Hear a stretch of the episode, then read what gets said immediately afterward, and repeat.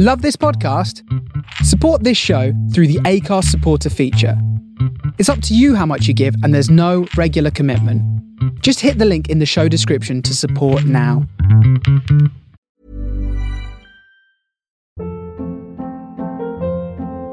Hold up. What was that? Boring. No flavor. That was as bad as those leftovers you ate all week. Keke Palmer here, and it's time to say hello to something fresh and guilt-free. Hello Fresh. Jazz up dinner with pecan-crusted chicken or garlic butter shrimp scampi. Now that's music to my mouth. Hello Fresh. Let's get this dinner party started. Discover all the delicious possibilities at hellofresh.com. Wow. Nice. Yeah. What you're hearing are the sounds of people everywhere putting on Bombas socks, underwear, and t-shirts made from absurdly soft materials that feel like plush clouds. Yeah, that plush. And the best part? For every item you purchase, Bombas donates another to someone facing homelessness. Bombas. Big comfort for everyone. Go to bombas.com slash ACAST and use code ACAST for 20% off your first purchase. That's bombas.com slash ACAST. Code ACAST. Sorry, I got so drunk on Halloween. Oh, mate, no, no don't apologise. Oh. what are you apologising for? Oh, because I can't remember going to bed. So I must have been absolutely.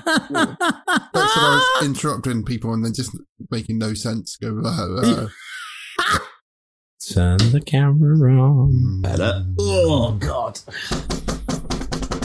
Mr. Pipes. it's banging on the walls. Britain. An ancient kingdom with legends of violence, cruelty, and torment in its blood. Join your hosts, Ross, John, and James, as they bravely tread where few would dare. Witness their journey into the horrific history of British horror. They are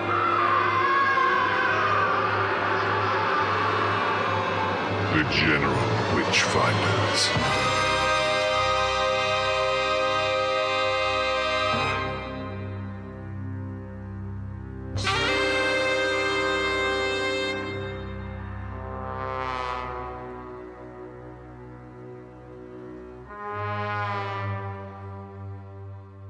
Okay, ladies and gentlemen, goblins and ghouls, welcome back to the 18th episode of the General Witchfinders podcast. I'm James in Bournemouth in southern England. I'm John Powney. I'm still in South Wales, which is in the south of Wales. I'm Ross, and I'm still in Dorchester on the southern coast. And today we are going to cover Stephen Volk's Ghost Watch. So, welcome live this Halloween night to the first ever TV Ghost Watch. That's the scene in uh, Foxhill Drive in Northolt. Our outside broadcast units are there. That's the house where it might all happen tonight, or it might not. We shall see. We're going to investigate one of the most baffling and fascinating areas of human experience, the supernatural. Tonight, television is going ghost hunting in an unprecedented scientific experiment where we hope to show you, for the first time, irrefutable proof that ghosts really do exist. I'm joined in the studio by Dr. Lin Pascoe to give her expert technical advice. Throughout the programme, I'll be taking other expert opinion about the supernatural from both here and America. You'll be telling us your ghost stories. And as our tale unfolds, we'll be taking your calls about just what you're seeing. Well, let's go to the main location of our programme, the house in Foxhill Drive.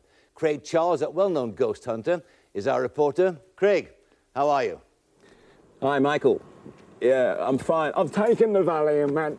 Ghostwatch, a drama produced for the BBC anthology series Screen One, is a British reality horror pseudo documentary television film broadcast on BBC One on Halloween night 1992. Written by Stephen Volk and directed by Lesley Manning. Despite being recorded weeks in advance, the narrative was presented as live television. During and following its first and only UK television broadcasts. The show attracted considerable furore, resulting in an estimated 1 million phone call inquiries to the BBC switchboard on the night of broadcast, comprising a mixture of complaints and praise for the programme's unique presentation. These calls included a call from Michael Parkinson's own concerned mother and a very and a very nervous 15 year old Ross. Ghostwatch has never been repeated on UK television.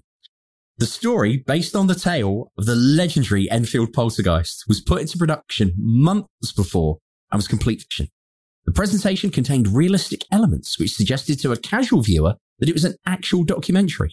The studio scenes were recorded in Studio D, BBC Elstree Studios, Clarendon Road. The scenes at the house and the street were all shot on location around five to six weeks before the recording of the studio scenes. Oh, interesting. The recorded scenes in the house and street were then played into the studio where Michael Parkinson, Mike Smith, and Dr. Pascoe had to interact with them. It earned the dubious honour of being the first television programme to be cited in the British Medical Journal as having caused post traumatic stress disorder in children. As featured in his collection, Dark Corners, screenwriter Stephen Volk wrote a short story entitled 3110, which is effectively a sequel to Ghostwatch. Oh. The piece was later selected for the year's best fantasy and horror, 2007. Right, well, I didn't know that straight away, Ross. Yeah. Really? Have you read it? No, but the P- there's a PDF on the internet, so if you search, Oh, for interesting. Ooh, So, okay. to- To say that a million people phoned in is a bit is Hmm. a bit much because they give the phone number out all the way through the program, don't they? So it's yeah, that was probably one of the tabloids afterwards, um, exaggerating Yeah, somewhat. of course. But, um, well, I, a million people might have called in, but it's like they weren't ringing in to complain. They were actually asked to ring in during the program, weren't Yeah, they? the so show, there's a mix yeah. of well, we we rang up when we because when it, it pan uh, when they first went past and you see pipes for the first Pipes. time in, in the window, yeah. and then they pan up way again. I can remember going, I can see him, I can see him, and I'm trying to ring up to tell him I can sing him, but it was just engaged. And just like we're just so yeah, everyone was so scared. I'd like to know who got through and what happened when you got through. If it Well, was apparently, just if, like, if you got through, you got Yeah. a recording saying it's fake. yeah, This is not real. However, please Yeah. leave your ghost stories, and they recorded your ghost stories. Off, and what off did back they do with them? I wonder after that. Wow. Well, it's all part of the big seance, isn't it? Put them within, yeah, some kind of mad gelatinous brain somewhere that's just endlessly replaying these ghost stories to itself. Ooh. That sounds, that sounds like a really Before- good Doctor episode. Before we get into the whole kind of go, going through it, Yeah. do, do do we all want to talk about like our experiences of watching it for the uh, for both of our listeners? to be honest, as you Yeah. are recounting that, James, Hmm. I have a big suspicion that a television show that I appeared on uh, that week, yeah. one of two, one of two television shows that I appeared on very close together, would have shared the same radio times as this was on the cover of. Oh, And I've just thought of that now, and I hadn't thought of it earlier. So I was on the Ross King show in Pebble Mill in late 1992. And I was hmm. also with my mother and my nan. I was also on Kilroy in late. A, a child genius taken to a hotel to be mentored by a Russian. What do you think it's like? Living with a man who puts the bottle before you and the kids. You walked out on your husband and your kids because you were bored. You split up with your ex seven years ago and you're still in love with him. You're 40 and nobody wants you. You walked out on your kids and you call yourself their mother. You let your kids eat their way to an early grave. You're surrounded by your family and friends, and you're lonely. Your partner keeps trying to get you out of your clothes because he hates them. You expect to be paid for caring for your elderly relatives. You go out three times a week. You get blind drunk. You have casual sex, and you get into fights. But you're a girl. I can remember being off ill um, of school and watching the Kilroy after um, Firstborn was aired, and everyone, everyone being quite upset about that. Um, That's going to be on a future one of these, isn't it? Yes. So I would almost certainly say I think I was in that because I it, it all ties up in my memory now because it was the end of I'd say it was October. Um, because I So can you'd remember been 13, 14 about that time then? I would have been 14, yes. And Hmm. I and so we went to um we went to stay in a hotel outside Heathrow Airport and then the um uh the recording was in Teddington Studios, which isn't there anymore. And it was a um Kilroy about the bad influence of soap operas on um the public and my nan pulled up the producer of Emmerdale Farm because at that point they'd just gone from Emmerdale Farm to just Emmerdale. Emmerdale. And my nan wanted to know why they were reducing the farming quota within uh, Emmerdale. Farm. That's a big issue, big issue of the day. What you dragged along though? We, some people we knew were on Kilroy one week, and they said, "Do you know anyone that will come on that wa- that watches a lot of television?" And they said me. so I went. I can't remember saying. I don't know if I said anything, but my nan had a go at the woman about um, uh, Emmerdale Farm Farming but we- quota. yeah, we met Madge and Harold. uh, we met loads of people off the bill. Uh, we met some people off Emmerdale, actually. Um, but it was a funny day. And, and uh, my nan loved Kilroy Silk, so she was very pleased to beat Kilroy Silk. Because at that point, he was a bit of a heartthrob, wasn't he? He didn't turn He into was. the. He wasn't the Brexit toting Veritas UKIP twat that he is now. I Is he still alive? Yeah, I bel- of course yes, he I believe so. Hmm. Do, do- do you remember when he was sprayed with like farm slurry? Yes, by my remember nan. From her own arse. My nan was disgusting. amazing. right, hang on. I'm going to see if he's still alive.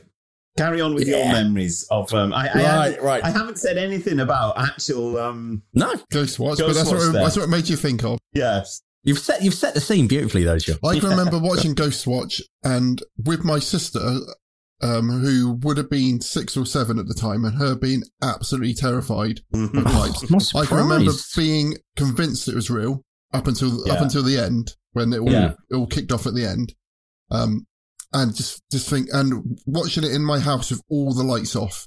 It, it- it was me, my brother, my sister, and my dad, I believe, Right. and just being absolutely terrified by it.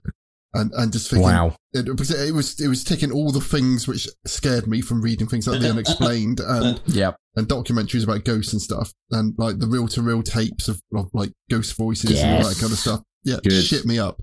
Robert Um, Kilroy Silk, 79. Ooh. Same Quite- age as my dad. Quite elderly. Same age as my dad. Let's just hope that um this episode does not kill off Kilroy Silk. Or my dad. James, how do you remember it, James? Oh, so much, so well, crystal clear, right? Yeah. So the thing was, and I- I'm going to get some shade off of Ross for this, but uh, you know, I, I have to be truthful and honest. Mm. I was attending the Halloween party of a girl from our year who I really fancied, Yes. who lived not too like Ross's Why face. wasn't I invited? That's the first time I heard of this. Anyway, continue. Right. Anyway, she didn't live too. She didn't live too far away from me, and she had said to me, "I'm going to be having a Halloween party. Would you like to come?" Of course, I did. I'm a teenage boy. I've just been invited somewhere by you know By rather anyone. comely. T- oh, yeah, um, yeah, I'm there. but of course, these things being as they always are, there, there are like eight people there. Mm. Um, Would it be nine if I was invited? are you correct? Only Cleaver would take offence about And- something 29 years ago. and the party kind of they had like an extension in their house and the party was sort of going on in the extension and it had started at seven and you know we were told even though they were 15 at that time you know not quite at that that age of I don't know other other other youths at 15 maybe slightly more adventurous and what have you but uh, so we were told you know on on getting there for 7 you know like this is going to go on till 10 fine and then round about half past 9 I know that I definitely, I definitely remember saying, I want to watch Ghost Watch. And somebody else must have piped up. We should put Ghost Watch Piped. on. But, oh, there you go. So, you know, subconscious there. And so we put it on, and I just remember thinking straight away, this is really good. I'm Mm. enjoying this. Now, what I've tried to dig back through my mind for is Now, as John has mentioned already, it was on the front of the Radio Times. It was. And it, you know, so it was flagged up that I'm pretty sure I knew it wasn't real. Yes. But at the same time, I was absolutely on board with it. And I've made a note of it in my notes for tonight. The point at which sort of like the party ended and I ran home to watch it because I was like, this is so good. But of course, it's like, oh my God. Uh, uh, uh. So, all, and all I can remember is I was quite spooked for the five minutes running home. Mm. It was like, of course, it's it's October. It's a dark, wintry night. I'm just thinking, ooh, What's happening to Sarah Green? What time did exactly. So it started at half past nine. Was nine, yes, So it would because been the on other reason, until John, eleven.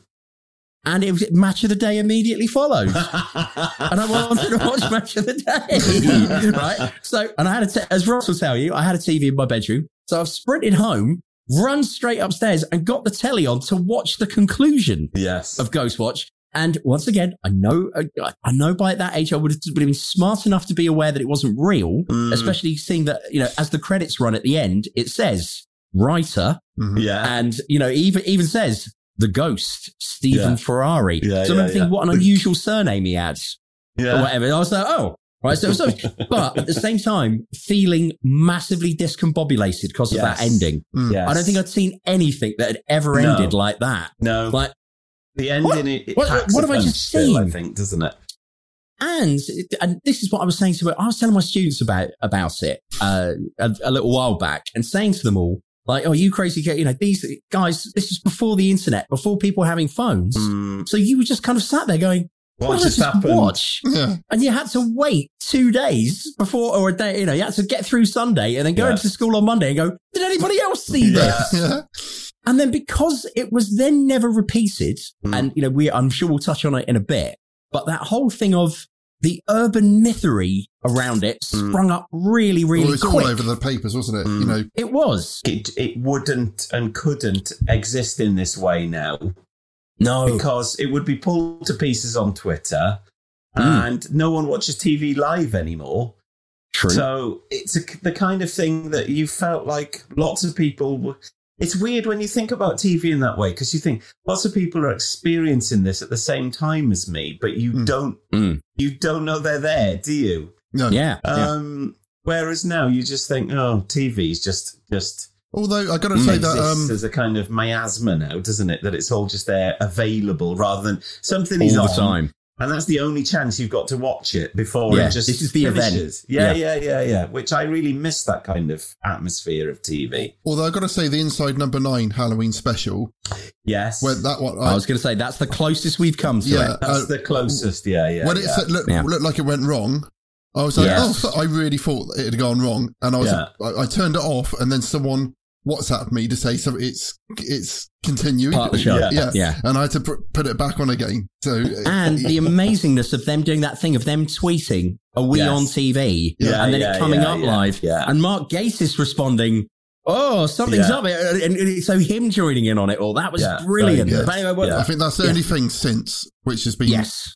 Come similar close. To, yeah, come close Yeah. to it. Yeah. Well, Yeah. should we should we talk? Let's go through it. it. There's a Bang, lot to yeah. go through, isn't there? There is. Because it starts off, I put amazingly with the whole kind of, they show you the BBC outside broadcast team Yeah. assembling the equipment with a man who I put looks a lot like Sid Little from Yeah. Little and Large. yeah, and you see the um Clive James on um on TV TV wall. Which is uh, Yeah. which they're, tr- they're watching stuff on, which is make there's so much gap between the televisions. It's hard, you can hardly make out what's going on. Um, I have written OB idea, Parky Gravitas. I think Parky holds He's it brilliant. all together, doesn't it? yeah. I was saying Yeah. to Beck that the non-actors were the best actors in it. Oh, They're like by far. I Sarah think- Green and, Mm, Pa- and, and Parky were brilliant. Yes. it, Um, it was so good. Yeah, I, I will go into the people that I didn't enjoy so much shortly, but I do think it wouldn't have worked without Parkinson because he was just Parkinson. I want to know. I would Yeah. love to know how they He got involved. how they got involved and how they Yes. knew that he could act. Yeah, yeah, yeah. What's- Because he's just playing himself as Michael Parkinson, which Yeah. must be Yeah. really quite hard to do. Oh, And I just love how dismissive and rude he was. to, to Well, the yeah, um, it's to- Parky. yeah. Yeah. Um, Professional Yorkshireman. so then, so the phone number you ring, I think, is the phone number for going live. It was. Or- That's or- exactly what yeah. I thought. What was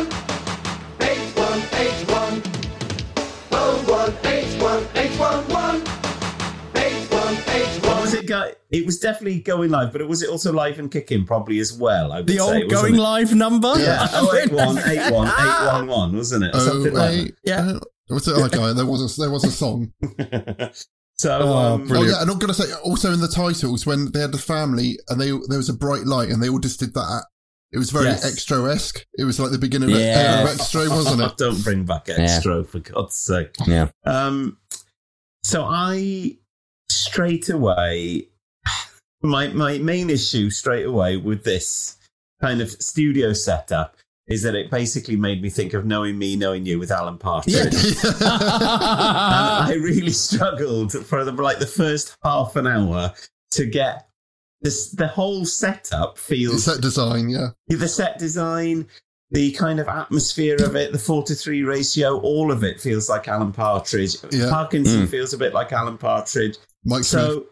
Yeah, so you're kind of watching something which you're trying to dismiss memories of something which came after this. Mm, yeah, And was to- parody in it. Yeah. To- totally separate to it, isn't it? But it it Hmm. was. Um, I was just thinking, oh my god! And then I, so I was watching it, and and you've kind of answered this in the intro now, James.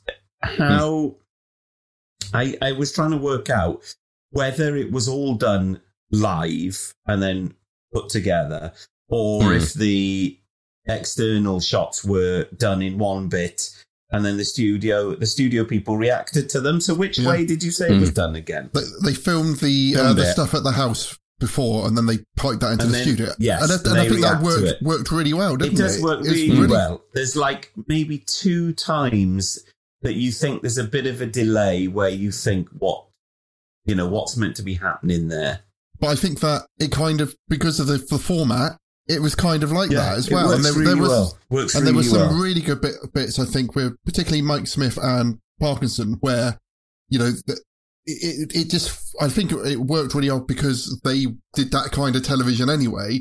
yes That the way they was reacting when there was a slight delay or they was waiting for people to talk to them and stuff Yeah. like that, or they're sort of like looking off camera and stuff. yeah It just felt so it added to that realism of it. And realism, realism, realism. Hmm. And I think that's um, why it works because you've got these familiar BBC presenting faces. So you don't really question what they're doing because we already know them. It'd be interesting For- if like Americans or, or people Yes. who don't know them, if they Yeah, if it yeah, had the yeah, same yeah, impact. yeah. I mean, you know. these you can't overstate how famous all of these people were at this point, were you? They We were probably should explain that Michael Parkinson was a was like a, uh, a, Chat a show television host. chat show host. Chat show host. Yeah, um, Mike Smith. I, I was trying to. He was like a, a, a, a Radio One DJ. Radio One Yeah. DJ. Uh, interesting. I read that he signed. Uh, he wouldn't sign a thing to say that any of his episodes of Top of the Pops could be repeated. So you would Oh. never, you will never see a Mike Smith presented Top of the Pops uh, on, on BBC Four. Yeah. Um, Or, Oh. or a Jimmy Savile one for different One. reasons. Did I, have I said that? But if you go onto the um uh the Children Need website and and look at the um Road to Amarillo um video, he fucking He's still there, still, he's still in it. Oh yeah. no! I, I, God, I, it's weird that there's an overlap, isn't there? Like, when was Amarillo? Like 2007 seven or something? Something like that. I can remember being at a festival with Tony Christie and people were just shouting, "Shut the fuck up and play Amarillo." Where's Jimmy Savile? Where's Sweep? I, was, I had to. The reason I was looking. Corbett. The reason I was looking at that because one of my kids was saying, "What is a bungle?" and I was I had to like look up bungle, and that that was the Yes. clip that came up.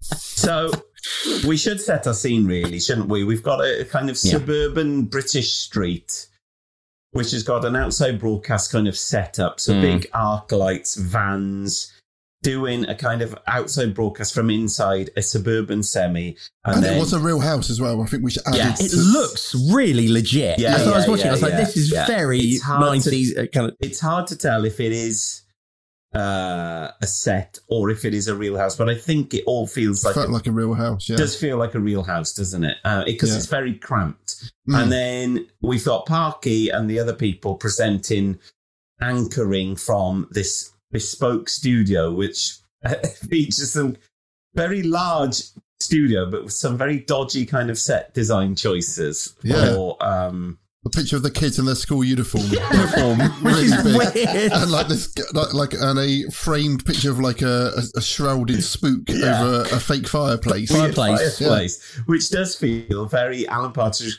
a Christmas special. It does. Um, yeah. The one when he's waiting for Roger Moore to turn up. That's what it reminded me of.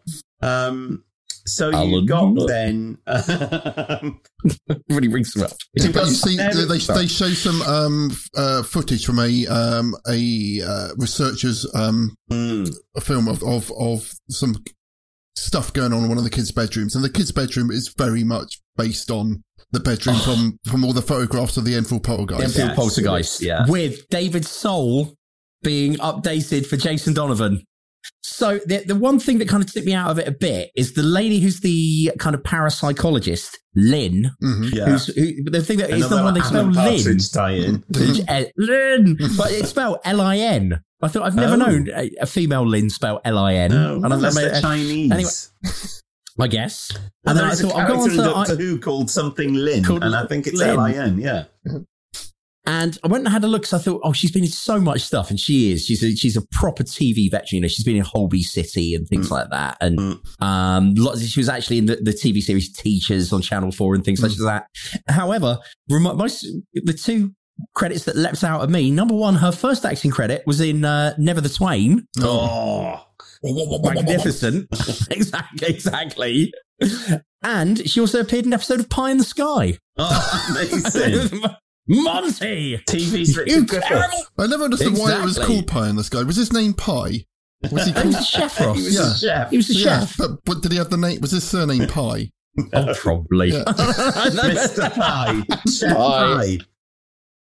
Pie. Um, so Sarah Green does a bit of Hmm. a tour of the situation, doesn't she? So she s- goes through, talks about the inside of the house, shows shows you around the, what the OB setup is, and then you see she talks to a guy who doesn't really reappear then, who really Hmm. badly fluffs his lines at every opportunity. Yeah, but, I And think, I but it felt, real- it felt real though. It, it felt did real. feel real, but it it's a bit like he'd forgotten what he was there for and what he was saying. He was basically really- setting up the night vision camera, wasn't Yes. he? That- that- Yes. which I thought was a bit weird and a bit unnecessary, but you don't really Well- you don't see much of it, do you really? No, Until he was meant end. to No. be. He's meant to be the partner of the um of the scientist in the studio. Oh, is he? She- yeah, so they, they, Oh. they, they, they're doing they're doing the research together. No, I didn't get that. Oh, okay. Right. Well, okay. My Yes. notes for it was I- I've written science fan. They, they show you like they're big Yeah. science fan. Yeah, yeah, And what yeah. I put is that for me, this kind of set the template for a lot of like the pseudoscience nonsense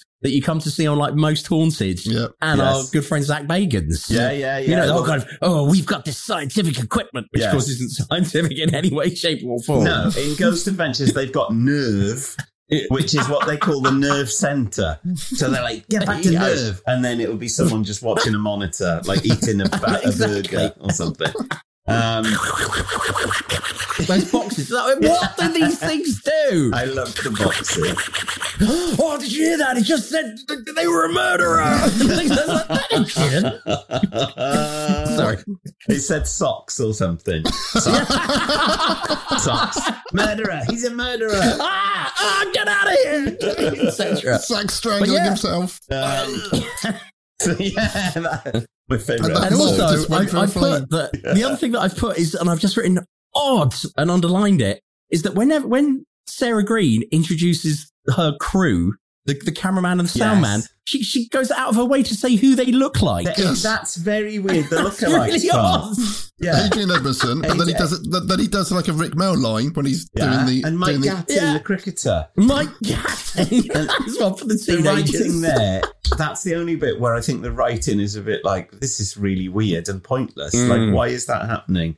Um, so then we ha- we go through a process where we find out that the viewers are uh, able to ring in, aren't they? yeah. Um, which I like. I still like the conceit where they have to have them lift up receivers to listen Yeah. to the phone. Yeah, even but, though but, but Parky's really like pick up the phone, doctor. Pick, pick. He's like really aggressive. It's like on um when they used to be on Go Live, they used to have to pull the the um the Yeah, aerial out. pull the The aerial out of the phone? to ring to talk to five star. And Yeah. then tell What you think about this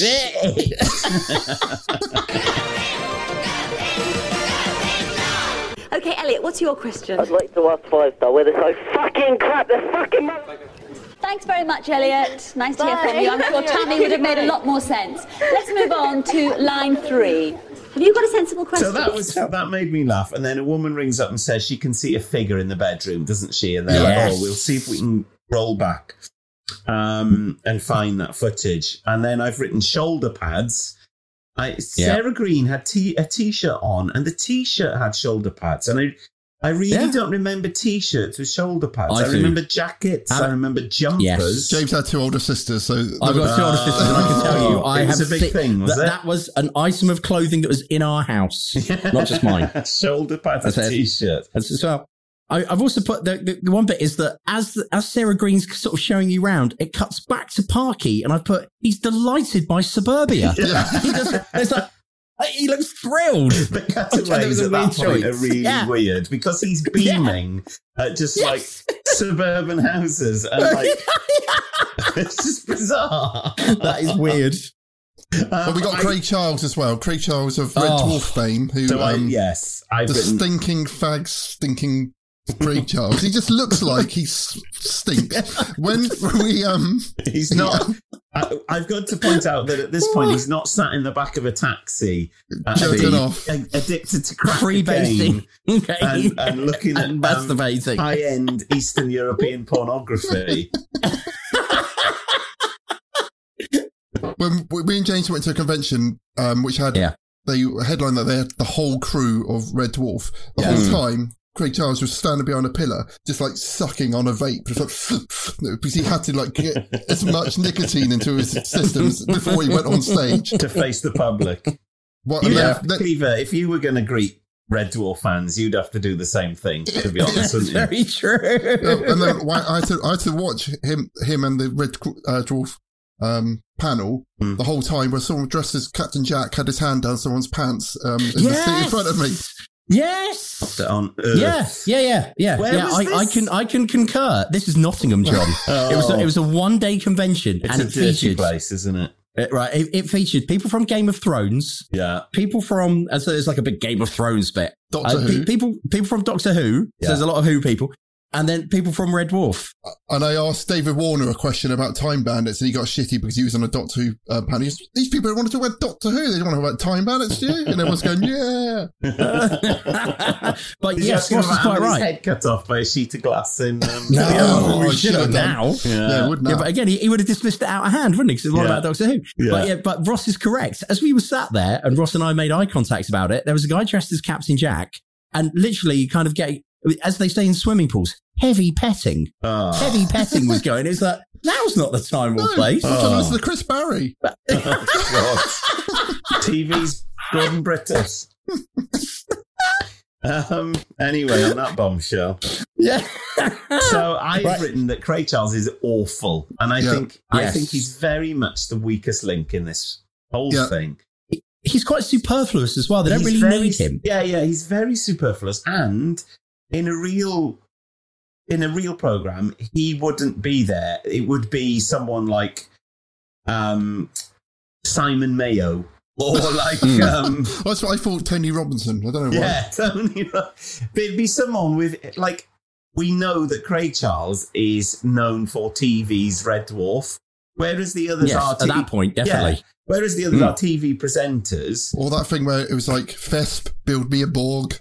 Or, Or it was like a, a, Yeah. a virtual reality TV program. yes. Where On BBC Two. Yeah, it was on, like in- on the Death 2 bracket, John. What is it it was like a virtual reality game show where people had to like with do- Craig do- Charles? yeah Yeah. And Why did you thing- do him in a Scottish accent? No, that was Chris? that was that was meant to be a liver. That was meant to be his That's accent. supposed to be a Scouse accent. Give Give me a bar. Build me a That's what Borg. sounded like.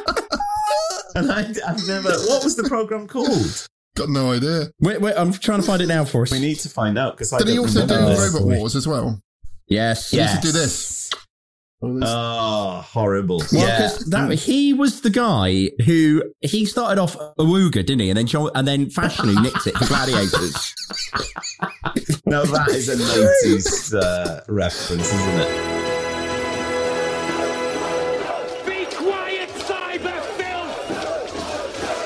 Welcome to the cyber zone. Behind this fence is a virtual world controlled by one colossal computer bank. Great Britain just got lucky. Let's hit it! Awooga!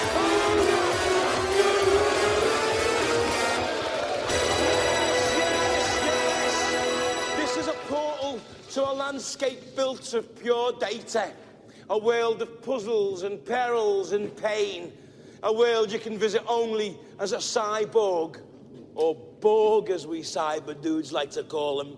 This world is created for us by Thesp, the sentient center of the hypercomputer. Tonight, four brave data duelists will make their run into the zone, competing with each other and also with Thesp in whatever form he cares to take. Thesp, will you come online, please? What's amazing is on IMDb. Yeah. On IMDb, he's, it just says Craig Charles. Craig Charles. Known for being Originator of Awooga. Yeah. Um, I'm not a big fan of him, and I'm even I'm, I'm very unhappy to, to find out that he's replaced Shaun Keaveny on Six Music now in the afternoon. I agree wholeheartedly and 100%. But he's the last person I want to hear on a, on a weekday afternoon. He's like Mm. He's a weekend person. He's like a ten o'clock on a Saturday person No, playing yeah. reggae, isn't he? Or like Absolutely. dub. I don't want to hear him talking about elbow on a Tuesday at three o'clock. It's just weird. It's not right. Um. So anyway, so I've quoted some. Um, I've quoted some lines here, and I can't remember where they're from. So we have a brief reprise of events inside the house. Then we then we first hear about Mister Pipes for the first time, Yes. and then Yes. I, all I've done is quote saw him through the crack, Yeah. and I can't remember what what does Well, that mean. so um, the the younger girl said that she saw uh, pipes through the crack in the uh, under the st- stairs cupboard. oh yes, that's Yes. right. Yeah, and they, and she drew drew a picture of him, and it was just like um, a, someone in a dress with like blood coming from his eyes. So Um, what she's drawn looks quite Lovecraftian to me at Mm. that point. It Yes. looks more like a man with an octopus head than what they describe later, doesn't it? So I, it does make me think: is it like a separate entity? Hello, uh, your name is? I don't want to give my name, but I think I have some information for you about the history of the house. What do you know about it? Well, we've been into all that. We've got the uh, the deeds and searches going back to the year it was built, and the history of the site as far as the Domesday Book and the um, the ley lines. Do you know Mr. and Mrs. Sellers? Yes, they're on our list of tenants. They lived there in the sixties, I think. Did you know they sublet a room? No, I didn't. I didn't know that. Being illegal, it wouldn't be on the official records. The lodger was their nephew, Raymond Tunstall. How do you know him? Uh, why are you calling, sir? I worked as a social worker when he came out of psychiatric hospital. He had several convictions for molestation, aggravated abuse, abduction of minors. He should never have been let anywhere near any community. He was a very disturbed man, in my opinion. In what way? From the time he moved to Foxhill Drive, he developed paranoid fantasies. He used to tell me there was a woman on the inside of his body, taking over his thoughts and actions, making him do things he didn't want to do. He started to wear dresses. The delusions got so bad, there was only one way to escape them. He took his own life. That's why I called. When I heard, when I was sitting here watching the TV, and Hello? Are you still there? If you are, please go on. Hello? Tunstall hanged himself. He tied wire round his neck to a lathe and switched it on. Did it where he kept his tools, under the stairs. His aunt and uncle were on holiday. It was twelve days before anybody found him. They heard the cats screaming. He had about a dozen cats. The cats were locked in, of course. And of course, twelve days, they got hungry. They got to work, and on his face. Uh, Mr. Planning for your next trip? Elevate your travel style with Quince. Quince has all the jet setting essentials you'll want for your next getaway, like European linen, premium luggage options, buttery soft Italian leather bags, and so much more. And it's all priced at 50 to 80% less than similar brands. Plus, Quince only works with factories that use safe and ethical manufacturing practices. Pack your bags with high-quality essentials you'll be wearing for vacations to come with Quince. Go to quince.com slash trip for free shipping and 365-day returns. Hi, I'm Daniel, founder of Pretty Litter. Cats and cat owners deserve better than any old-fashioned litter. That's why I teamed up with scientists and veterinarians to create Pretty Litter. Its innovative crystal formula has superior odor control and weighs up to 80% less than clay litter.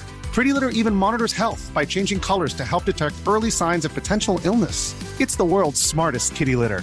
Go to prettylitter.com and use code ACAST for 20% off your first order and a free cat toy. Terms and conditions apply. See site for details. Ever catch yourself eating the same flavorless dinner three days in a row? Dreaming of something better? Well, HelloFresh is your guilt free dream come true, baby. It's me, Keke Palmer. Let's wake up those taste buds with hot, juicy pecan crusted chicken or garlic butter shrimp scampi. Mm. Hello Fresh.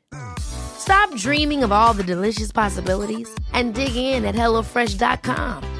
Let's get this dinner party started. Many of us have those stubborn pounds that seem impossible to lose, no matter how good we eat or how hard we work out. My solution is PlushCare. PlushCare is a leading telehealth provider with doctors who are there for you day and night to partner with you in your weight loss journey. They can prescribe FDA-approved weight loss medications like Wegovy and Zepbound for those who qualify. Plus, they accept most insurance plans. To get started, visit plushcare.com slash weight loss. That's plushcare.com slash weight loss.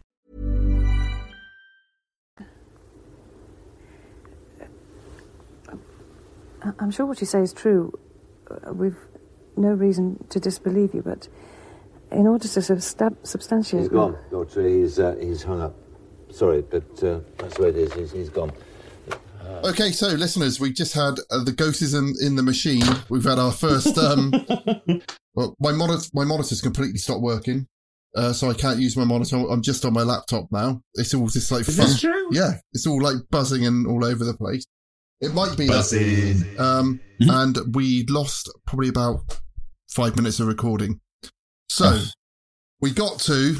Um, I was saying that. Uh, the bit which really creeped me out, which I thought was um, added to this, was when they went to the, the wasteland and they they um, and they were also they, they had um, a couple of phone ins. So they had the phone in where someone was describing that uh, someone was spitting all over their mackerel, so they couldn't eat for Yeah. their breakfast. And then they got someone spat all over their shoes, and then someone wiped shit all over the all over the walls. Uh, so there's that, and then they went to the wasteland, and they were telling them about children being abducted and molested, and five-year-old children knifing each other in the park, and Yeah. Labradors being um, slit open, and uh, dog fetuses put all over the ground. And it's just like none of this stuff would be on would be on television. not. They would never, Absolutely never talk. We should point out at this point, not only would none of this be on a BBC uh, like entertainment program, but we have jumped forward quite a lot by mentioning that at this point. Yes, I know. I know. Why were we mentioning that? I, Keith? I can't remember. Um, well, I think we was talking about. Uh, I don't know.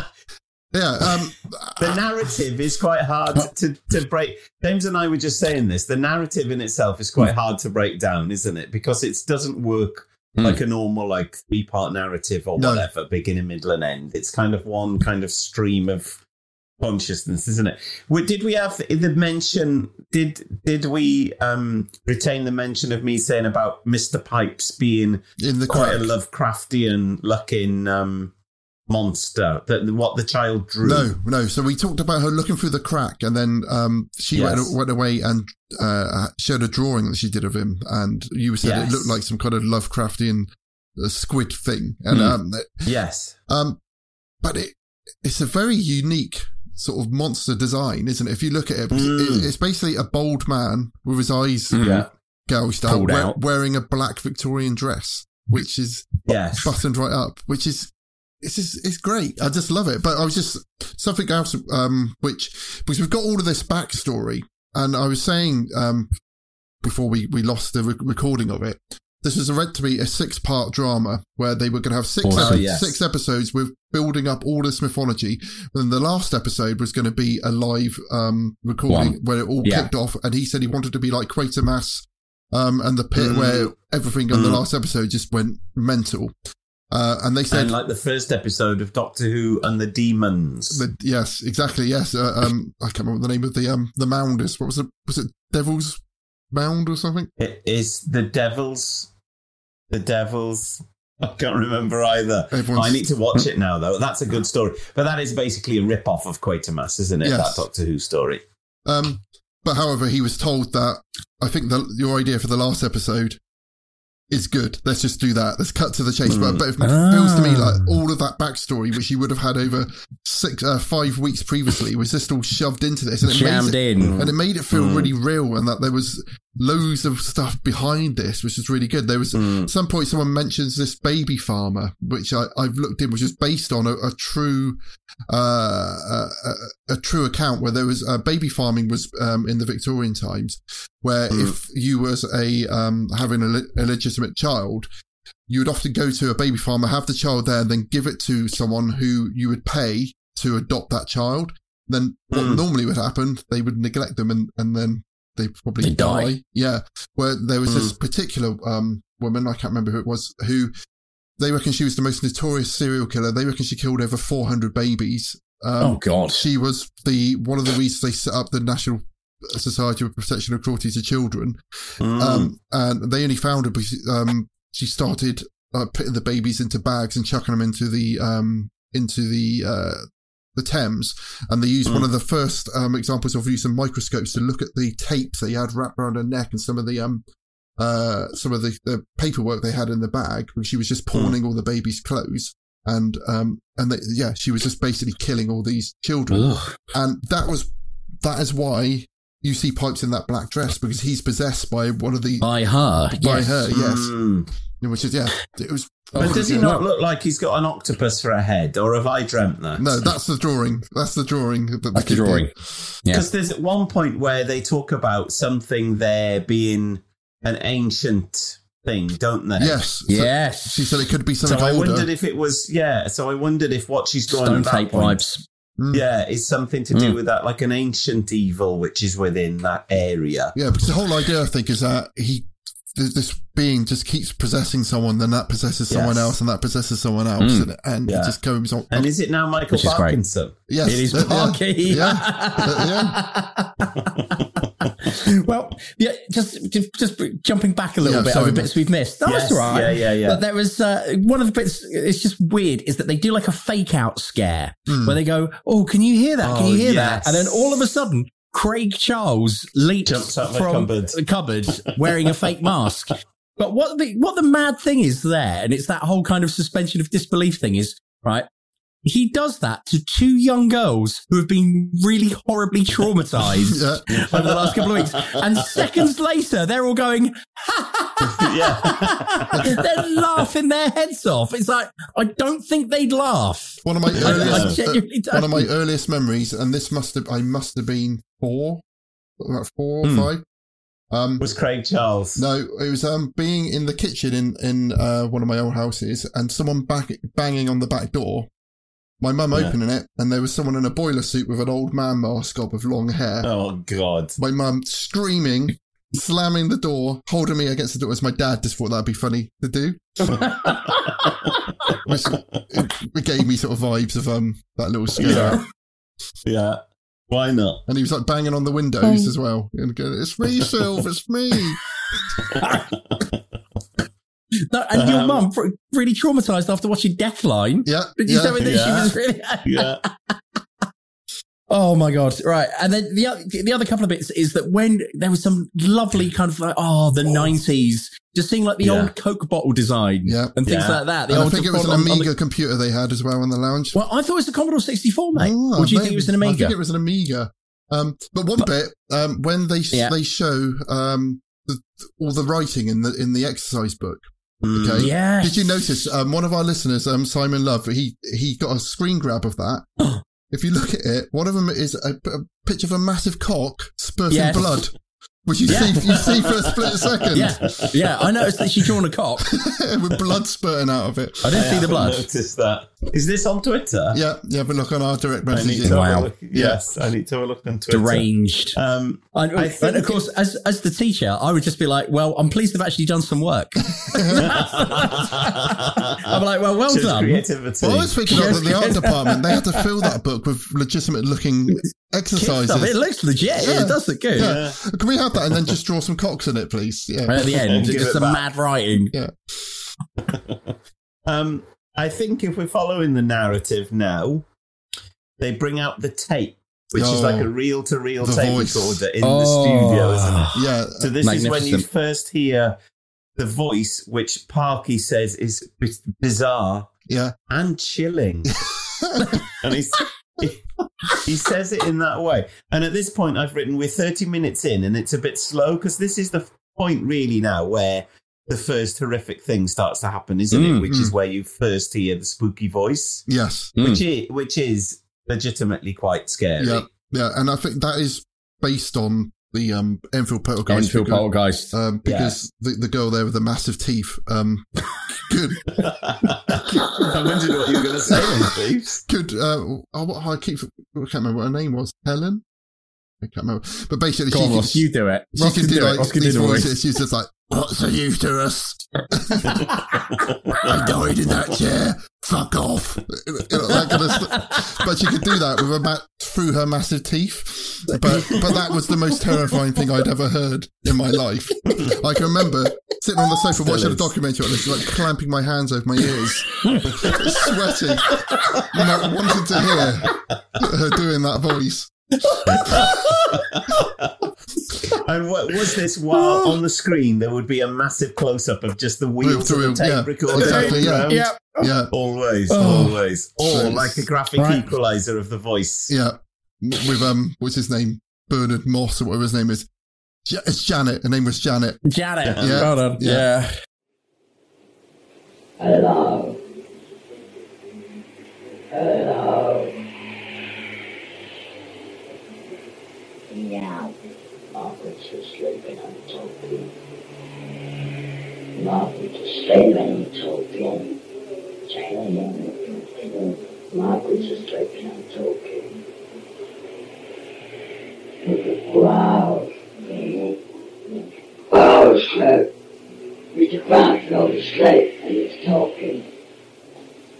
Sound. Hello. Love food talk. Janet, Margaret and Betty are all asleep and he's talking. I will. Yeah.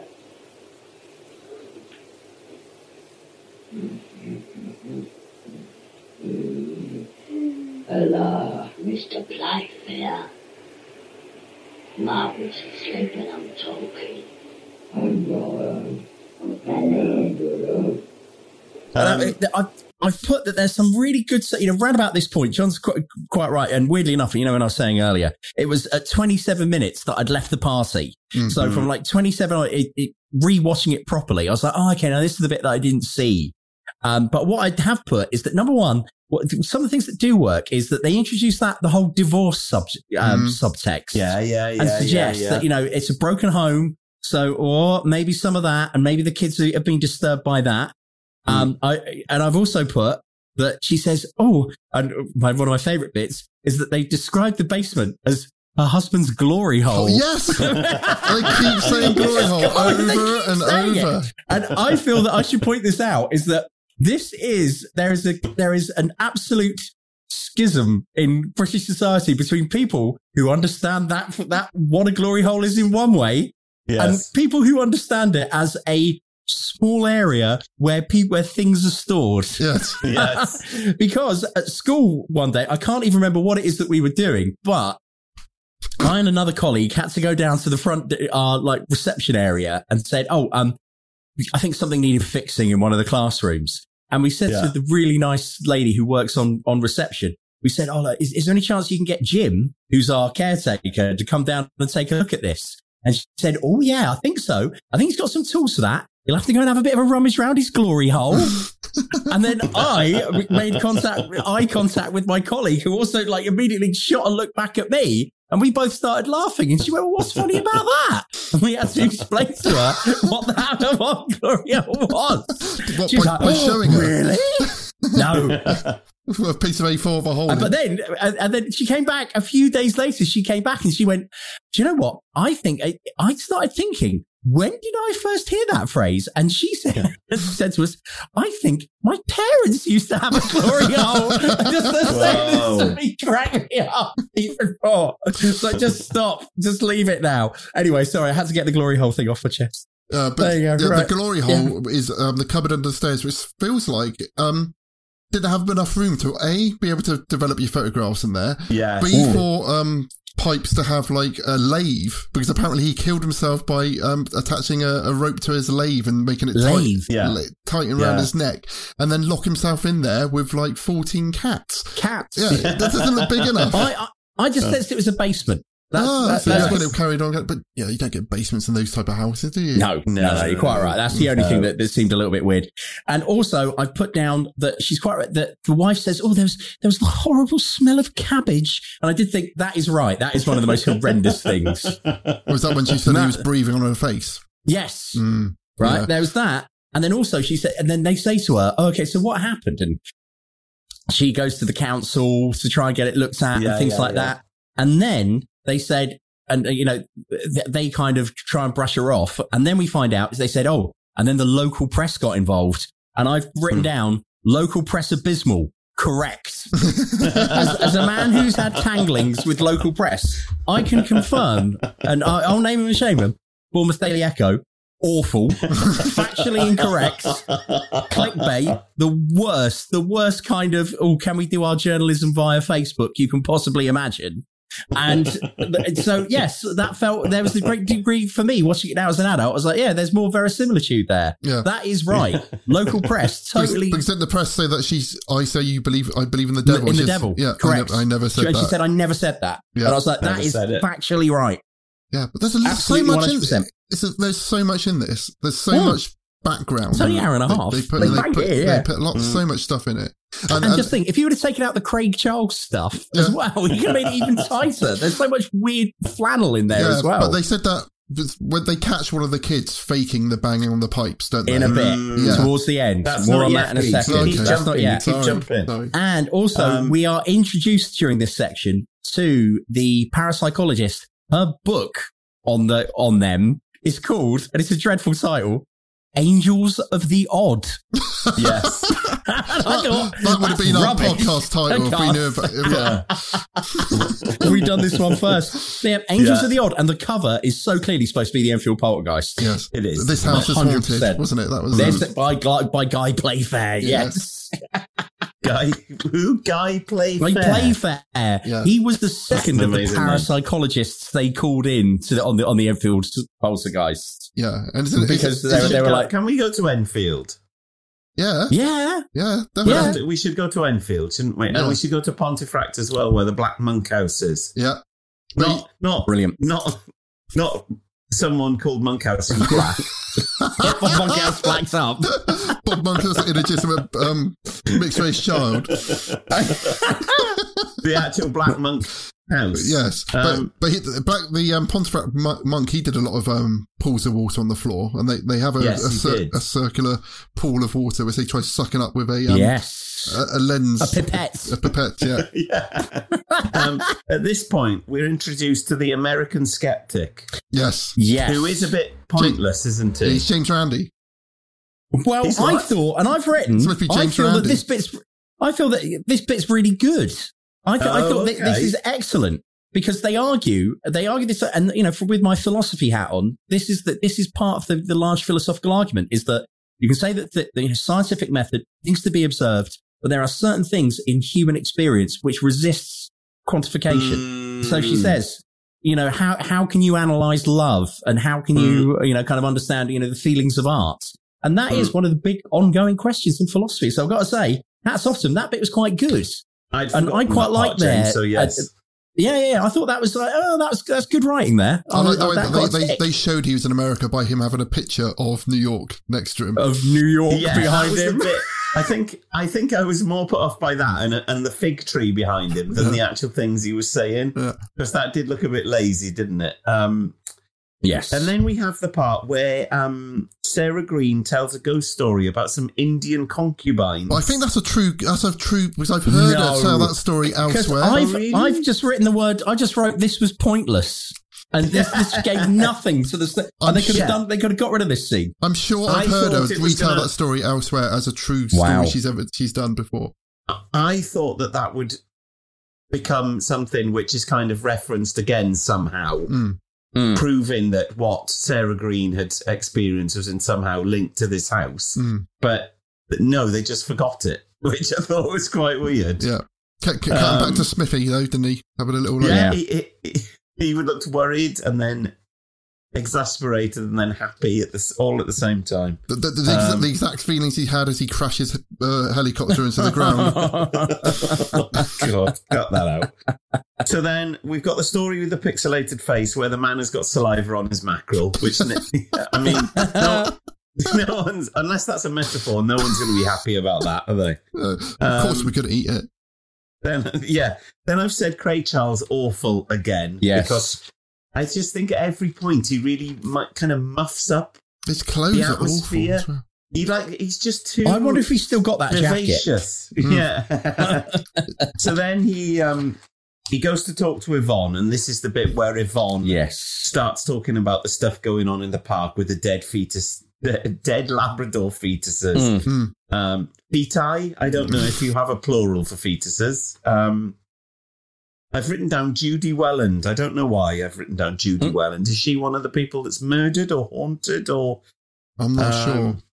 And then I feel like the way the the the kind of it, the horror is introduced now, where Craig Charles walks back down the street with the a, a spiritualist guy. hmm That's and right. As they as he talks, I think it turns from being the kind of preamble into the horrific, horrific part, doesn't Yes. it? Because what he says is all about there's this horrible entity in there. It's very evil. It's this, it's that, it's the other. Mm. And then you go straight in to find that this this is now where the puddle is on the floor. Mm. Yeah. When I when I saw that puddle at first, I couldn't work out what it was because the quality of what I was watching Yeah. was, Yeah, wasn't very good. I'm sorry. We And did have then a. someone Oh, said, that's all right.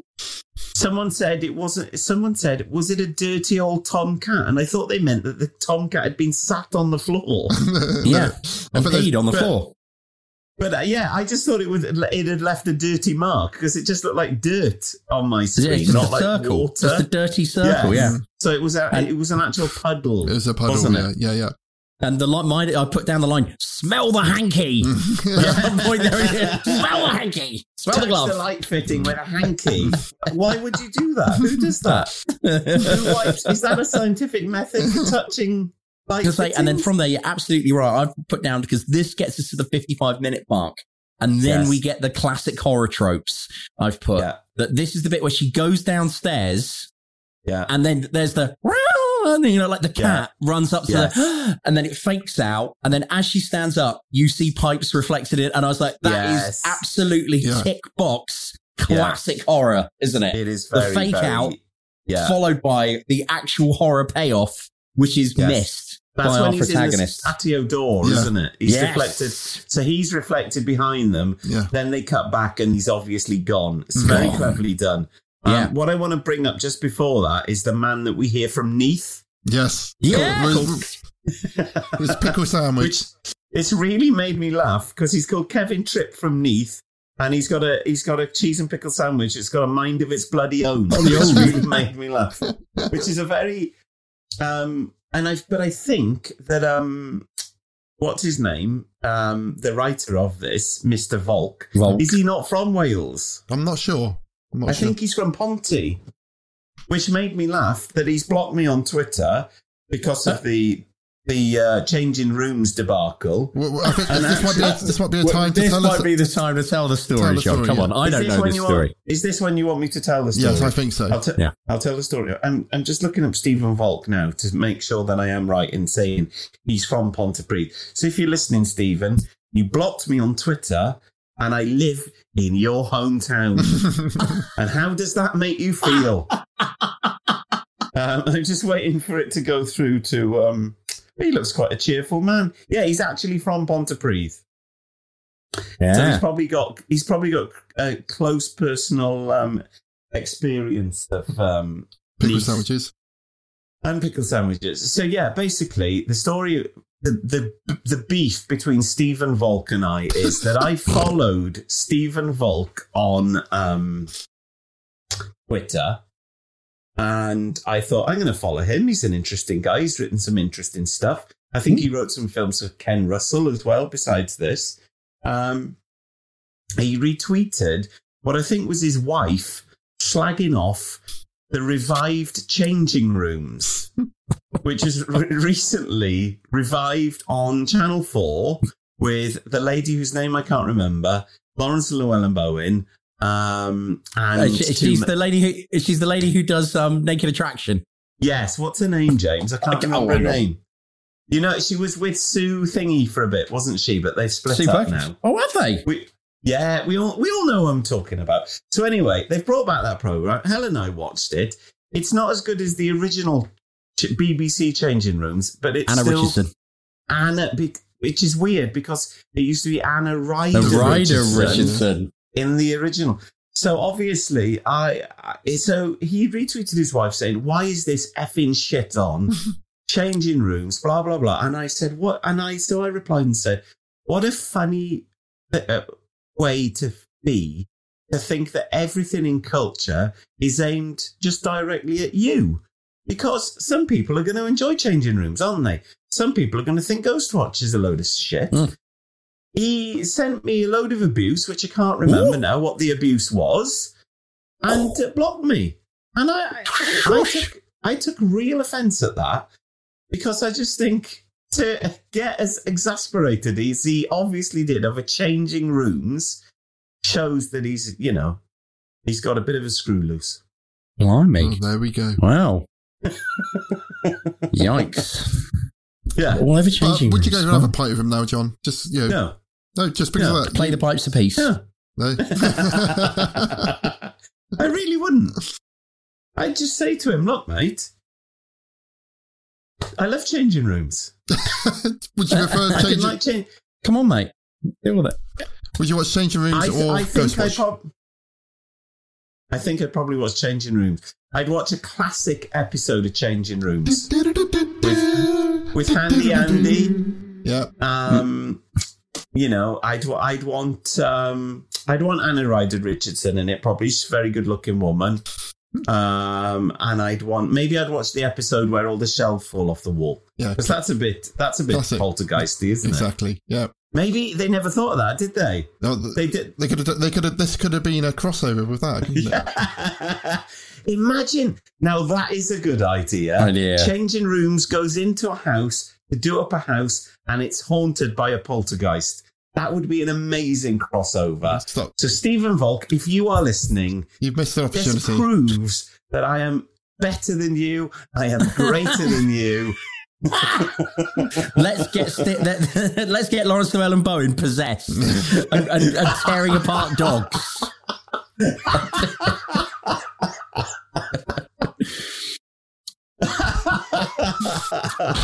That's it. It's done. Maybe he is like. uh, Drop the mic.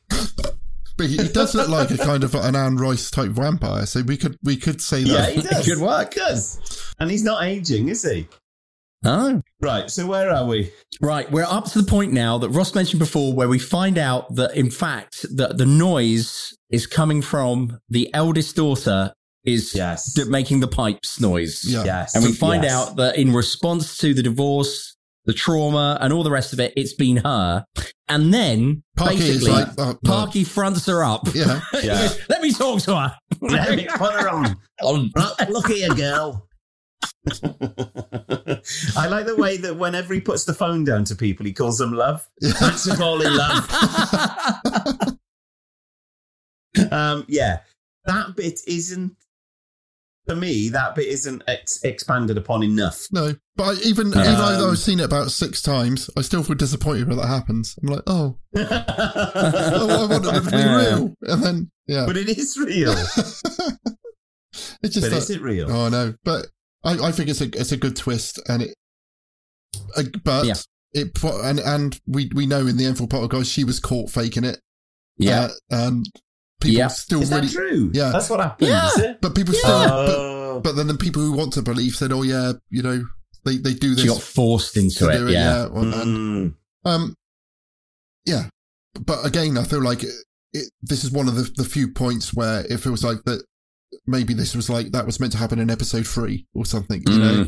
Um, That's a cliffhanger. yeah, but it was good. Well, and at this good. point, I thought something that was really weird um, happens where the mum is obviously overdubbed.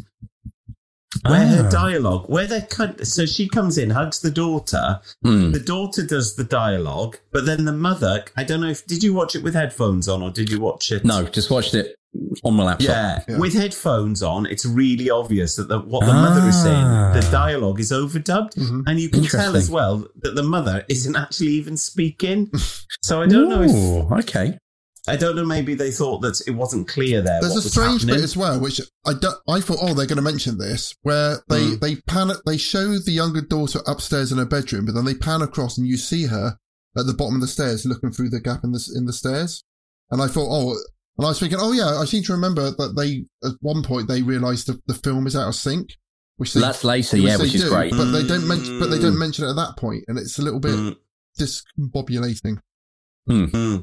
But it's really hard We've to watch. got- because We did watch it on um, the TV archive, Internet Archive thing, and it was quite hard to see what was going Yes. on. Yes, It's such Yeah, a bad yeah. copy of it. It added to it. But so at this point, when after Parky's fronted her up, we then get the revelation that oh, maybe it's not the elder daughter who's Mm, like it's the, the target. younger daughter. It's the younger one.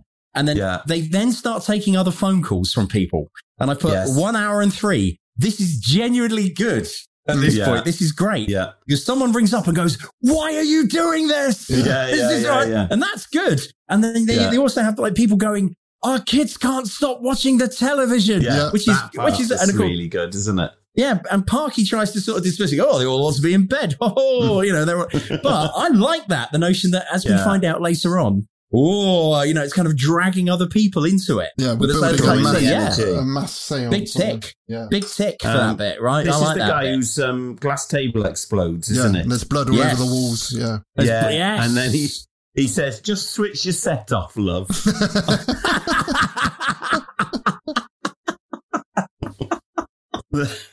Prosaic uh, Yorkshire.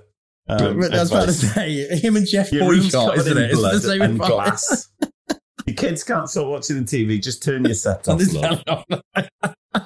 Um, so then the daughter gets covered in scratches at this point. Yeah, and, then I, I, Pa- think, I think that they act that really well because having had a child who's slept slept walked before, and and Oh, and fuck that. and there was a point where she could she could obviously see something and was freaking out, Ah. and um, but she Oh. can't see me, and I'm going, who who am I? And she's, I don't Yeah. know, and you're like, Oh. you know, I felt that was very quite. You know, you Oh, don't. I haven't seen that spooky. kind of thing in in in real life before. Like what it's What like. did you do at that point, Cleves? I just turned all the lights on because I was really scared. Filled your pants. yeah. Um, Pipe says we've got to stay. Yes. Yeah. Um, and then that's this is when it all starts to kick off. Then, isn't it? It all goes wrong. Hmm. Um, and my notes just become quite incoherent at this point because, Hmm. um, yeah, the last half an hour is quite Frenetic.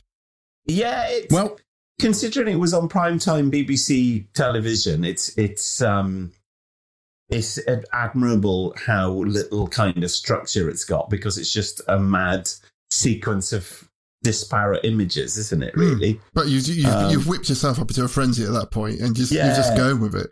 Yeah, yeah, yeah, yeah, yeah. Um, and uh, something else I was going to say actually that I think is admirable with it. There's, there's no music at any point. No. Yeah. So, so all of the kind of it's all down to the editing and sound effects and stuff, isn't it? The Yeah. kind of um, sense of impending doom that's and the coming thump, at the this point. thumping pipe noise you hear is Yeah. is really good. And apparently they wanted Yeah. to um, transmit some really high pitched sounds beyond people's hearing, but they Oh, that's they- always good. But they were they could there was like laws about what they can, they can do over Yeah, yeah, what they can yeah, yeah. broadcast and stuff. Yeah. But, so they were really Yeah. trying as much as many different techniques as they could just to freak people out.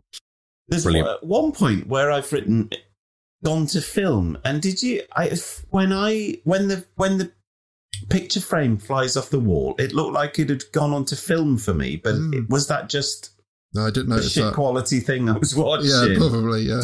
I don't know if they'd gone to a different kind of footage. Well, they were cutting Often- back and forth to, for the CCTV footage, yeah, didn't they? Mm. Um, They did, yeah, and it looked a bit like that. Um, it had gone to film, and I didn't know if they were setting up a special Mm. effect at that point. Yeah. Um, and then we have the tr- cut in transmission, where it all just goes a bit wrong. Then doesn't and, it? again, and feels real. Yeah. For, Yeah, for yeah, a normal yeah, TV yeah, audience, yeah. they would have felt like, oh, this is what it does look like when live Yeah. TV breaks down. Yeah, and Mike Smith's getting very concerned about Concerned. his wife. Yeah, Yeah. About- And then they cut back, and it's it's Everything's fine. yeah, but it's from earlier Yeah. in the evening, isn't it? They all yes, but it Very takes a clever. while for, for that. You know, they they they realize.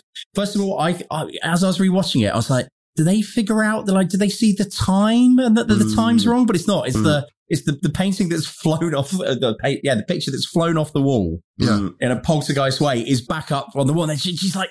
That's fallen off the wall. That we're not Yeah. seeing live. We're not seeing live at all. Yeah. And then when they Yeah. cut to Craig Charles talking to the underused guy, we realise that that footage isn't live either. Yeah, yeah, because and he can't because he he can't hear them.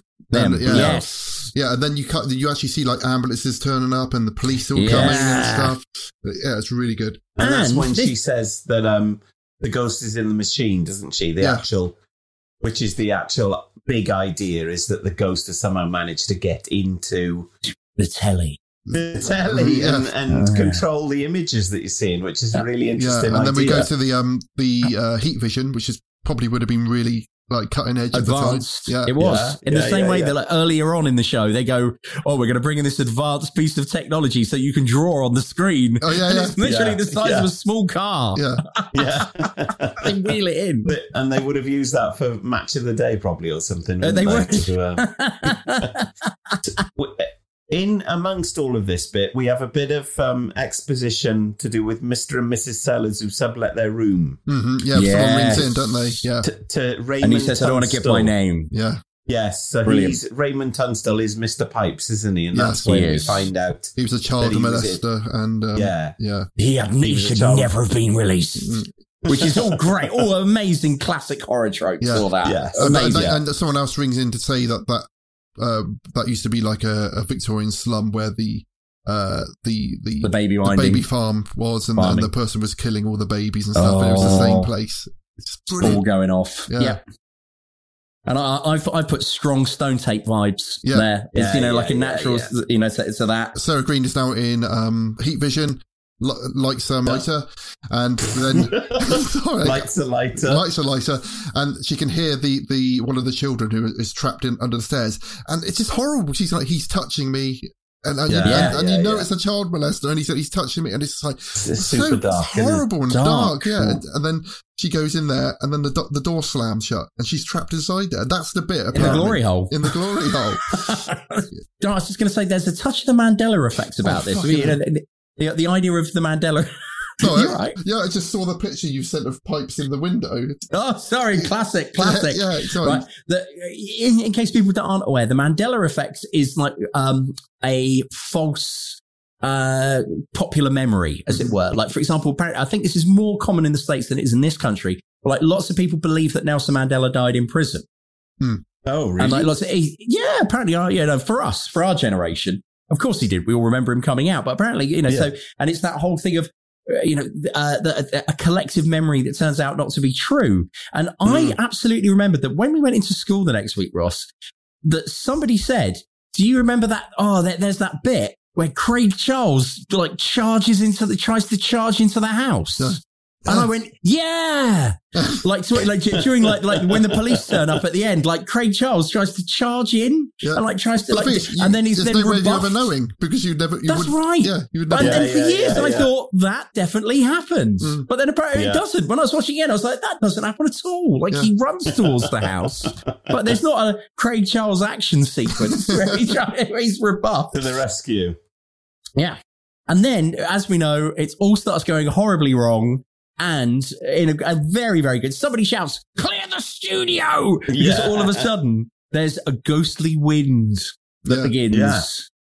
I wasn't quite convinced, Convinced by, by the that, wind. no. No. Yeah. I did like the exploding light bulbs and stuff because that made a bit more sense to me. But Parky said something like, Whoever heard of wind in a TV studio? Yeah.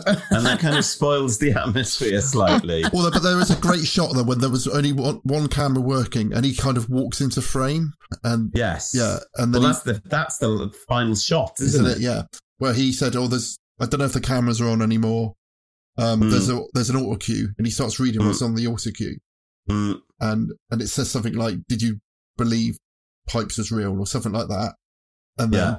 Round and then, around then the all of a sudden we start we start getting bits from earlier in the episodes. Yeah. Yeah. Then it then it's like round around the garden. Like a Yeah. bear. And his voice Yes. changes. And then Yeah. he, and fee fi fo fum. Cut Yes. At crash cut the to a picture of Pipe's face for one frame and then goes to the end. Oh, does it Really? Yeah. Oh, I didn't see oh. that. I didn't see that. Yeah. And Because it's the But- frame rate I'm watching. But what, what I've also put is that Parky, the consummate pro, keeps broadcasting. yeah. yeah. Even though he's been, he's been sucked into Well, some if the kind of BBC hell doesn't- dimension. Yeah, someone would think the, Yeah. the Russians have started the war and then nuclear weapons have And started being. look, this, this this man handled being attacked by Rod Hull and Emu Yeah. whilst probably trying to interview I don't I don't know like Tom Conti at the same time as well. in 1974. You know he can handle this. yes. So what do we think? Do we like it? Oh, fantastic! It is Oh, I really good, enjoyed it. Yeah, But I think if it crossed over with changing rooms, It'd it be would be even it would be even better. I've got to say, watch it again. I've watched this lots of times. Watching it on, in the house alone tonight creeped me Yeah. out. I got really creeped out by Really? it. Yeah. Mm. This is the, the only thing we've watched which has Mm. actually scared me as an adult. It, it's still Well, that's it's, it's still got that power, and I think I think Yeah. it's just like there's so much, so many layers into it, and when the more you look Mm. into it, you, you think, oh, that's such a brilliant idea. There's so many brilliant ideas. Yeah, I th- I think the end is stronger than the beginning. The beginning for me was spoiled by me thinking it was basically Alan Partridge. yeah. Um, and it was going to be he was going to shoot the guest. um, and I can't. And it did make me want to go back and watch some of those uh, knowing me, knowing you, Alan Partridges. but um, what, so what? What are, what are the scores on the doors? What this is a five. This is the best thing I've watched. I, I've given it a five out of five. Love it. So good. oh my god, James. A three point three and a half, three point five. Three point five. Yeah. Re- really good. There's so many great memories tied up in it for me. And I also think, Mm. as you said, they couldn't do it again now. But at the same time, Mm. there's so much, it said, things like the Craig Charles factor and, Mm. you know, like the, the crack, certain bits of it weren't great, but you think, oh, Mm. it could have been even better. Hmm. It, it could have Mm. been even better. And you're right. They, they try and smash so much mythology into it. You think, oh, Mm. if this would have been given a bit more time to breathe. But I said, in terms of sheer innovation, and I really enjoyed rewatching it, but I wouldn't want to watch it over and over again. Mm. So 3.5 for me. John. What what have I given scores? Like where where are we? What did I give Deathline? Let's have a look. Every time I have to look this shit up. Uh, I just want to be thorough. Yeah, it, well, it's, you know, it's a scientific method, isn't it, John? Yeah. Let's have a look. So you And gave, relative to John gave Deathline. Readers are shouting this out. They all know. Both. readers. Listeners. no, well, it says you Hmm. gave it a two. And then, Yeah, I think I did. yeah, James and I only gave it a one. I know, Mm. unbelievable. Yeah. I yeah. would. I, did I enjoy this more than Deathline? Yes, I suppose I did. I'm going to give this a three. Minus points for Stephen Volk, unfairly blocking Yeah. John. Well, it Yeah. still, still make, gives it makes it the joint highest scoring um, thing we've ever watched. Oh no, sorry. Uh, what? What's the highest? Same tape? Oh no, sorry. No, no, no. The Omen was the highest. Omen, Yeah. Stone Tape, and then it's um this. Interesting. Yeah, but yeah, love. I loved it. I thought it was absolutely. Mm. I think I probably enjoyed it more than The Omen. Hmm. I don't know. Yeah, it's difficult to.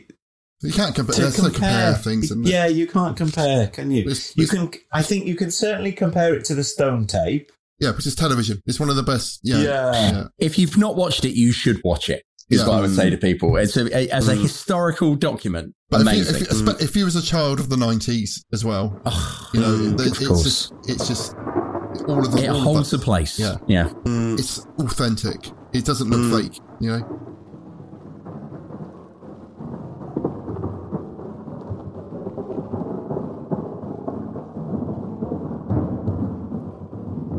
Okay, so something horrific. Does anyone watch anything, read anything, do anything since we last spoke? Which you want to talk about? Um, no, I haven't seen anything spooky. Well, I have, but it's things I've probably talked spoken about before, so there's probably not much point. Okay. Well, I watched. I got two things.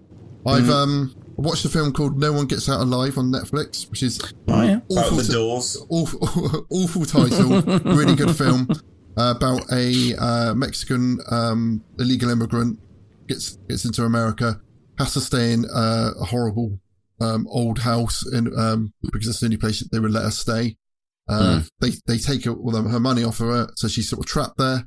And then you realise that the person who owned the house um, was like a, an archaeologist and got this old stone, like Inca or Aztec box in the house, which yeah, Mm.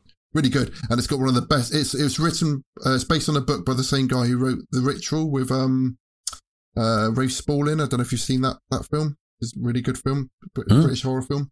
Um, and it's got one of the most unique monsters I've ever seen. It's really gross, and Mm. but I've never seen a monster like it before, so that's really good. Mm. I also um, read The Apparition Phase, which uh, James lent me, which is a book he read as well. Yes. which I really enjoyed. Um, It's good, isn't it? yeah, I really enjoyed. Sort of based around in the seventies, all about all that kind of thing.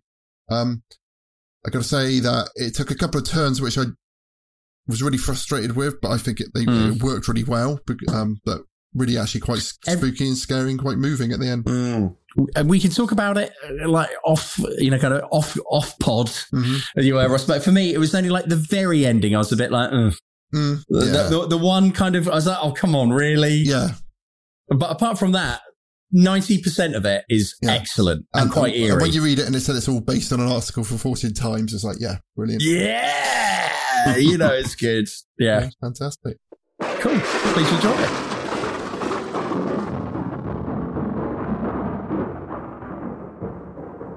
Okay, so that was um, Ghostwatch. Thank you for listening. Um, it was meant to come As out for. Halloween, but you know, life. We- and we get busy. But next time on the General Witchfinders, we will be um, returning to Hammer, and we will be watching The Reptile. Oh, are we excellent? Really? Yeah. All right. Okay. Right. So, which is um, which is available on BritBox, I think, and some and other places. So, is this something Right. we, you won't have to scrabble around trying to find this one? Um, I've never seen it before.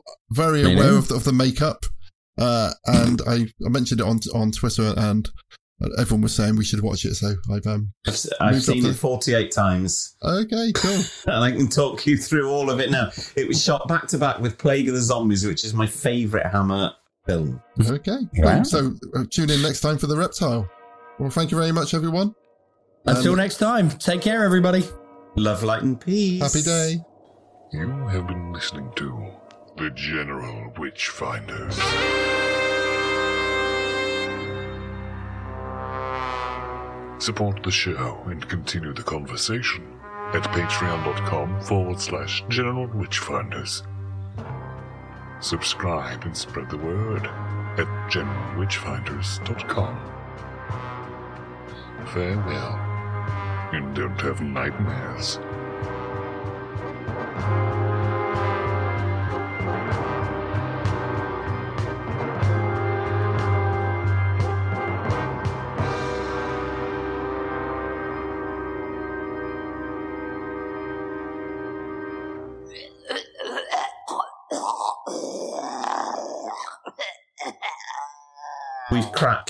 Um, Stephen Volk there.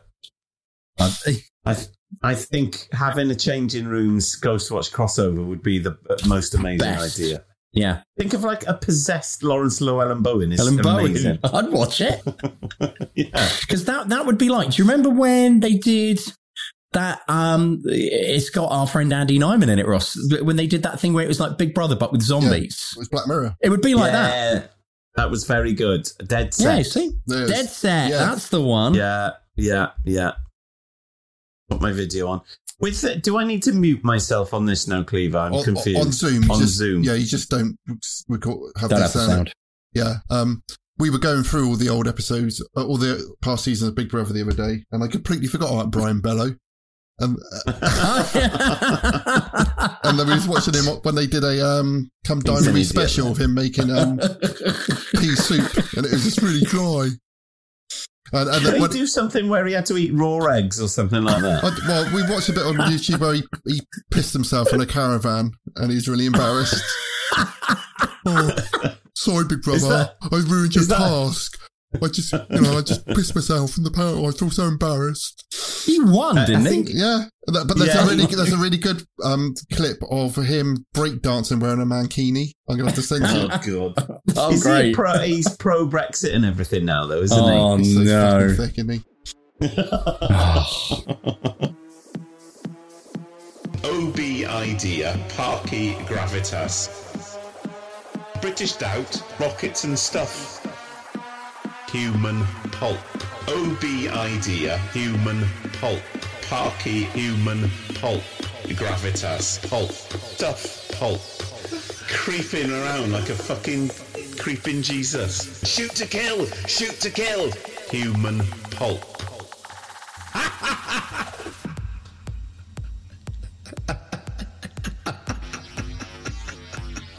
Parky, Parky. Shoot to kill! Shoot to kill! Parky, Parky. Shoot to kill! Shoot to kill! As they say in swimming pools, a heavy petting, a heavy petting. Stone tape take bribes. British Doubt, Rockets and Stuff. British Doubt, Rockets and Stuff. British Doubt, Rockets and Stuff. British Doubt, Rockets and Stuff. I love changing rooms. Love, light and peace.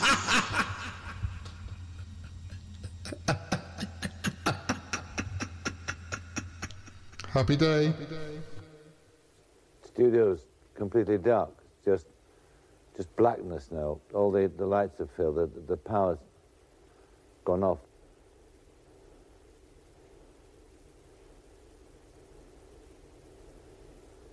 We've got some some lights in the studio. I don't know. There's, there's cameras, but I don't know which one's working. I mean, the, there are no no cameramen. I mean, it's difficult to know, even if anybody's still still with us. But if they are, this is the, the scene in this in this studio, this totally deserted studio. Good. Autocue's working. Round and round the garden, like a teddy bear.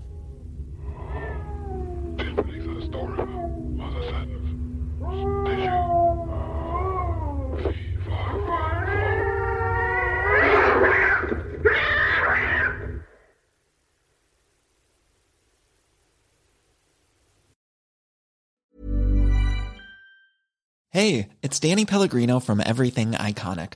Ready to upgrade your style game without blowing your budget? Check out Quince. They've got all the good stuff shirts and polos, activewear, and fine leather goods, all at 50 to 80% less than other high end brands.